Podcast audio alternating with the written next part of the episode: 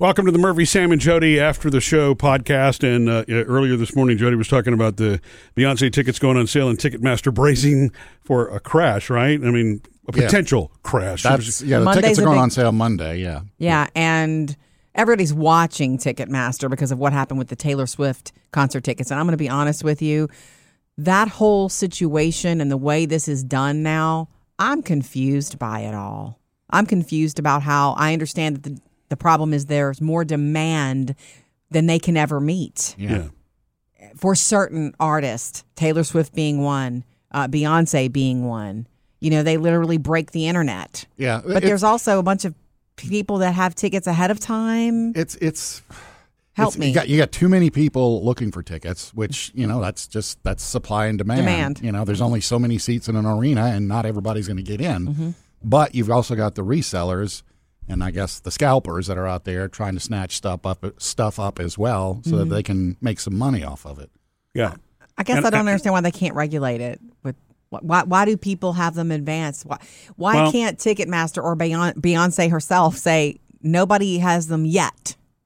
Right? Well, they don't have them yet because they don't go on sale till Monday, but they do sell. It's almost like the stock market thing, like futures. It's like you're you're selling the fact that I'm gonna get those tickets. oh, you're selling the promise. yeah, yeah, I'm gonna have those tickets and I'll sell them to you. So what do you want to pay for it? Oh, I'll pay this, oh. and then when the tickets go on sale, huh. I guess you better hope you get those tickets. Well, and, and they can't. The the resellers, those they actually are held accountable for it. You know, I I don't know how in the world they they must play the risk game or something like that. But you know, they're using they're using bots and all that kind of stuff too. I mean, it's really it's challenging because this is all being done in the digital world across Yes. you know on, on internet, and so if you're doing it this way, um, you're always going to be exposing or you're, you're going to be at the risk of having hackers or whatever, you know, hitting your system. And apparently, I mean, look, it happens, you know, once every couple of weeks here about a major company being taken down because of mm-hmm. what they call it's an attack, for lack of a better term, where it just is a repeated attempt to log in, log in, log in until finally the computer can't handle all the requests and it locks up, mm-hmm. which is what crashes a you know a site. Mm-hmm. In in this case, I don't think it's it's not attackers that are going after it. It's it's the combination of the scalpers, like Sam said, and just the buying public. And so, if you have everybody sitting there waiting in line, logged into their account, ready to go, We're all doing there's the a chance thing. it's going to crash. Hmm. And then the other thing is, I mean, if you've if you bought tickets on Ticketmaster or pretty much any site that sells tickets, once you've made your selection for seats, you have a time limit, mm-hmm. but it does hold your purchase for you for whatever it is. Two, two and a half minutes, three minutes, enough time to be able to log in and pay for it. So at that I moment, hate those things. I know Why you- you start panicking? yes. I've only oh, got three minutes. Oh, Give me the card. Yeah. Well, think about that though. So for everybody, if you have, you know, hundred thousand people online who are now in the process of buying their tickets, mm. all of those slots are taken up. Mm. You still have other people trying to log in and purchase the same thing, and so it, it gets messy. My firsthand experience with it was really strange last year. Remember, I wanted Jody to surprise Jody with the Aerosmith residency and you know Vegas and all that kind of stuff. You know, just for your birthday last year, and um, Steven Tyler ended up messing that one up anyway. Steven Tyler, yeah, and and that actually, I'm joking. yeah, and at first that made me a little bit nervous because.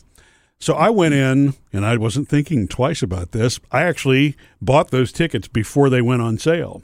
But the reason you that I, dangerous man. I bought them before they went on sale Yeah. because I was at one of the resale sites without really realizing it. And I know that sounds stupid No. for somebody like me who's like all over, you know, Security. Mister, you know, safety, security, all that kind of stuff. Um, I was on one of the reseller sites, and so that's where I made the purchase.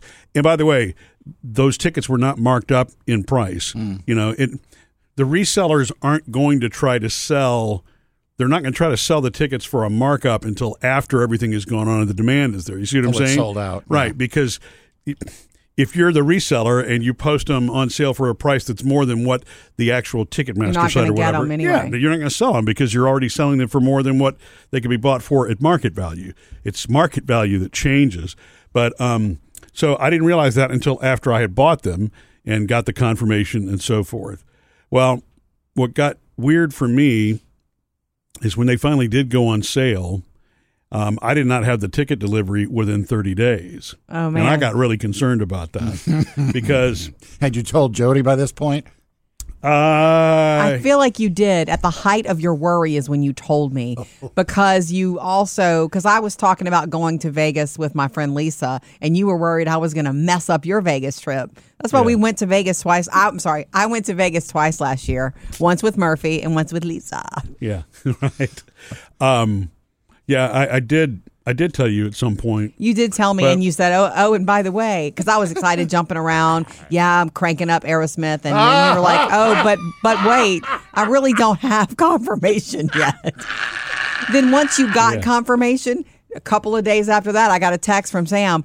Uh, look what's going on with Steven Tyler. They're canceling the shows. More bad news Well, in the because process, he went into rehab, and those the show you bought for was canceled. Yeah, I didn't even know how the reseller. So before all that happened, though, uh, I didn't even know how the reseller sites mm-hmm. actually work because there, look, there are rules, there are policies, mm-hmm. and these the these guys are these companies are held accountable for making sure you know that everything goes through the process the purchase process like it's supposed to Sure. but if you start to read some of the reviews on mm-hmm. some of those sites too people that have bad experiences have really bad experiences. Yeah. and you don't know for sure is it something that they you know did they not follow the rules to a T when they made the purchase or did they not understand what they were actually getting? Sometimes you'll hear about and this is what is tough and this is what happened when I bought from the reseller.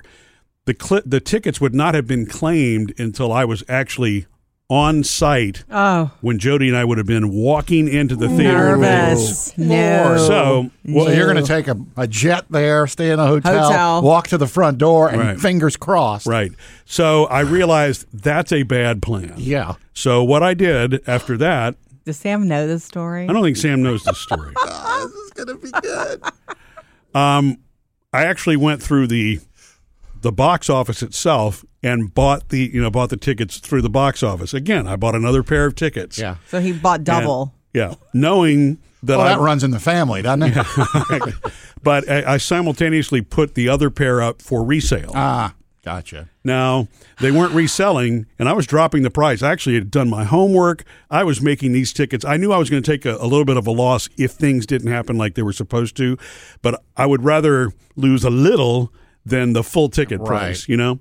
And, um, but when the concert was canceled, I, I guess I got really lucky because I immediately got the refund from price. both vendors, from Ticketmaster and from the the the reseller. Sweet. So everything was, you know, everything was good, and they fulfilled that promise. But I also know in reading the fine print, when shows are typically canceled like that, that's an easy one from the, them to clear. Where you get jammed up is when you're the only one saying, "Wait a second, you know, this didn't work this way, or I didn't get them on site."